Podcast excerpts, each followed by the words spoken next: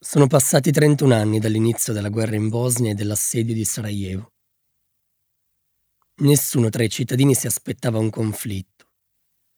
E soprattutto, nessuno avrebbe mai immaginato che la motivazione si sarebbe rivelata essere la volontà di dividere il paese.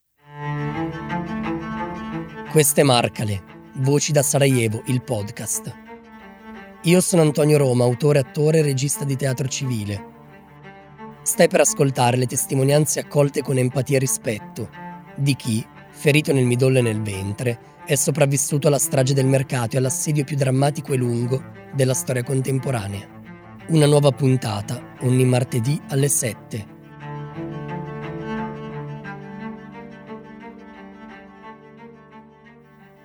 La possibilità di una guerra non aveva mai attraversato la mente dei bosniaci. Un conflitto era una cosa inconcepibile, per vari motivi. Fino a quel momento si era abituati a vivere in Jugoslavia, un paese considerato sviluppato, europeo e libero. L'educazione era ottima e anche gli altri servizi raggiungevano buoni livelli. Inoltre, si viveva e si era abituati a vivere in un clima multiculturale. In Bosnia c'era mescolanza sia di popoli che di religioni, ma si viveva in pace. La guerra sembrava una cosa lontanissima, una cosa che poteva capitare altrove, non in Bosnia, non a Sarajevo. Quando iniziarono i primi spari, la popolazione iniziò ad avvertire un po' di paura, ma nonostante ciò la gente era convinta che si trattasse di un qualche errore, di un'azione di piccoli malviventi, di piccoli gruppi criminali a cui bisognava dare una lezione. Ancora non si sospettava quello che sarebbe successo di lì a poco.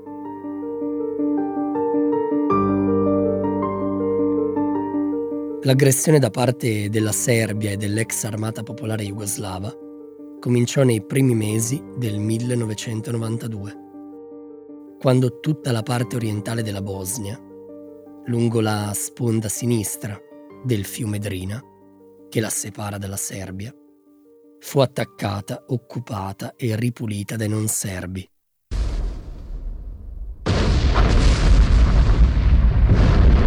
Città e villaggi furono attaccati con un piano preciso e sistematicamente ripetuto.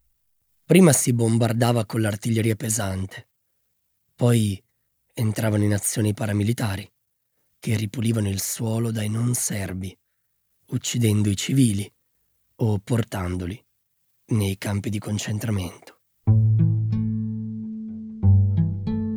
Le donne e le ragazze venivano stuprate in massa, mentre i pochi sopravvissuti venivano caricati su camion e treni e trasportati attraverso la Serbia al confine con l'Ungheria, dove venivano espulsi per sempre. Inizialmente queste vicende non si conoscevano ancora, o meglio non del tutto. Le uniche informazioni provenivano dagli stranieri o dai pochi, per non dire pochissimi, sopravvissuti che erano riusciti a scappare e a raggiungere Sarajevo. Le comunicazioni diventarono da subito difficili, perché gli aggressori occuparono, distrussero tutti i trasmettitori radiotelevisivi, tutti tranne uno, uno vicino a Sarajevo, lo scopo era uno, mandare in onda solo la verità dell'aggressore, falsificare i fatti e filtrarli per trarne vantaggio. La guerra in Bosnia iniziò ufficialmente la notte tra il 5 e il 6 aprile del 1992.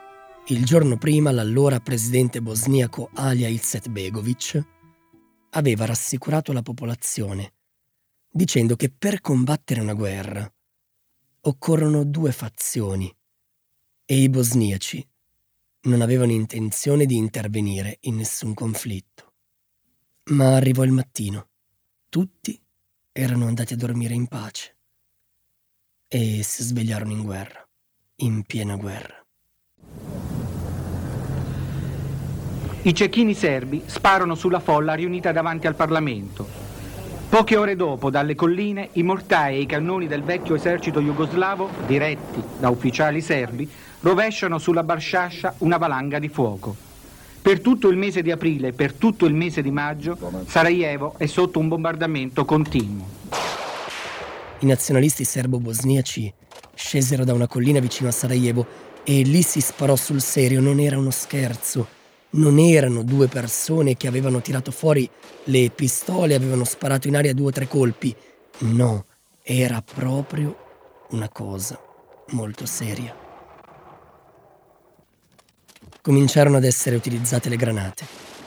Gli aggressori cominciarono fin da subito a entrare nelle case per uccidere gli abitanti, per cacciarli, derubarli, per stuprarli. Li lasciarono senza acqua, senza cibo, al freddo perché staccarono il gas e l'elettricità. Da subito alcune persone furono colpite da cecchini nelle strade, altre vennero rinchiuse nei campi di concentramento. Si capì subito che quella era una vera guerra, una guerra di cui la gente comune e pacifica era il bersaglio principale. La guerra in Bosnia non è stata fatta all'improvviso perché nei Balcani c'era gente bellicosa, né perché ci vivevano popolazioni troppo diverse che si odiavano e decisero di uccidersi a vicenda. La guerra era stata ben pianificata, preparata ed eseguita secondo gli accordi dell'allora presidente della Croazia Franjo Tudjman e del presidente della Serbia Slobodan Milosevic. La guerra in Bosnia non è stata fatta perché nei Balcani c'era una differenza etnica. L'etnia è una, quella slava. Semplicemente ci sono dei credo e gruppi nazionali differenti, ma che convivevano pacificamente. Dopo la disgregazione della Jugoslavia nacque l'intenzione di dividere la Bosnia e annettere le sue parti per costruire la grande Serbia e la grande Croazia. Per quattro anni l'Europa esitò, nascondendosi dietro ad una finta difficoltà nel capire ciò che stava accadendo. Tutte le proposte di pace partivano dalla divisione del paese e gli aggressori e le vittime erano trattati alla pari, come parti coinvolte equamente, ma i bosniaci la guerra non l'hanno mai voluta, se la sono trovati alla porta di casa e non hanno potuto fare altro che provare a resistere. Venne imposto l'embargo alle importazioni di armi e così i bosniaci combattevano praticamente disarmati contro l'armata popolare jugoslava, un tempo la quarta potenza militare in Europa. Le potenze internazionali fecero finta di non sapere dell'esistenza dei campi di concentramento e una volta scoperti ne rimandarono la chiusura perché già allora i paesi dell'Unione Europea non riuscivano a mettersi d'accordo sui profughi bosniaci. Chi li avrebbe accolti? E in che numero. Nessuno voleva occuparsene, nessuno si prendeva la responsabilità. Nel frattempo, la gente continuava ad essere torturata e uccisa dopo quasi quattro anni di combattimenti, più di 100.000 morti, 2 milioni di profughi, cioè la metà della popolazione prima della guerra, l'intero paese in macerie e la pulizia etnica. Solo il secondo massacro al mercato di Markle provocò una reale reazione delle potenze internazionali e la guerra venne conclusa dagli accordi di pace di Dayton del 1995, che ebbero sì il merito di fermare il conflitto, ma che furono uno dei più grandi errori della storia contemporanea. A Sarajevo si trovava, e si trova ancora oggi, un mercato storico, quello di Markale. Durante il periodo di aggressione e assedio, dal 92 al 95 Marcale era uno dei luoghi di rifornimento, nonché un'opportunità per comprare poco a molto. Nei lunghi mesi Marcale fu anche, almeno per alcuni, agorà, luogo di dialogo e incontro. Preso alla gola il 5 febbraio del 1994 dalle granate dei serbo-bosniaci, si agitò dell'atroce e concitato rumore di pianti ed urla. C'erano scarpe e di scarpe che si spandano le carneficine al primo massacro del 5 febbraio 1994 che causò 68 morti e 144 feriti, ne seguì un secondo che ebbe luogo il 28 agosto 1995. Ci furono 43 morti e 75 feriti. Quest'ultimo attacco scosse finalmente le potenze internazionali e portò la Nato ad organizzare un attacco aereo contro le forze serbo-bosniache che assediavano Sarajevo e minacciavano la Bosnia da ormai anni.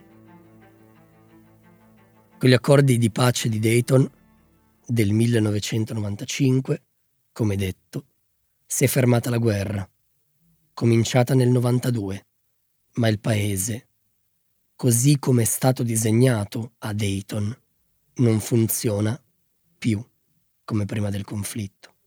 La guerra in Bosnia è durata dal 1992 al 1995. L'assedio della sua capitale, Sarajevo, è durato 1479 giorni. Oltre 50.000 civili sono rimasti feriti. 11.541 abitanti sono stati uccisi, di cui 1.601 bambini. Sulla città sono cadute una media di 350 granate al giorno e colpi di cecchini potevano arrivare in ogni momento, in ogni angolo. Con queste premesse comincia il nostro podcast. Marcale, Voci da Sarajevo. Nelle prossime puntate ascolterai le testimonianze di chi ha vissuto in prima persona questa guerra e ce l'ha raccontata. Testimonianze reali, a volte crude. Presta molta attenzione a quello che stai per ascoltare. Una società senza memoria è una società smarrita. Ci sentiamo nella prossima puntata.